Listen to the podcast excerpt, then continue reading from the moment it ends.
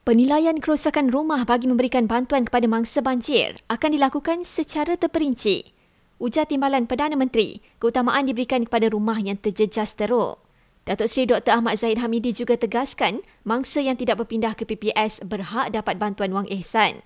Kira-kira 3,600 penduduk di tiga negeri iaitu Johor, Sabah dan Pahang kini berlindung di PPS. Juga untuk makluman, Met Malaysia mengeluarkan amaran hujan berterusan bagi sejumlah kawasan di Sarawak, Sabah, Pahang dan Johor sehingga esok.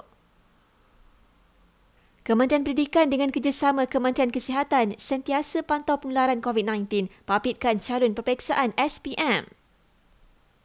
Dalam perkembangan lain, KPM akan mengadakan sesi libat urus untuk bincang cadangan penambahbaikan infrastruktur susulan dua cedera selepas lebih 20 murid terjatuh ke dalam laut dalam kejadian jeti runtuh di Sabah.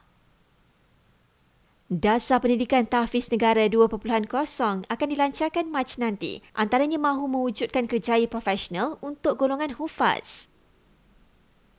Dan Majlis Perbandaran Kuantan telah mengeluarkan notis kepada individu yang dikesan bina bangsal kereta di tengah-tengah jalan yang gambarnya viral ketika ini.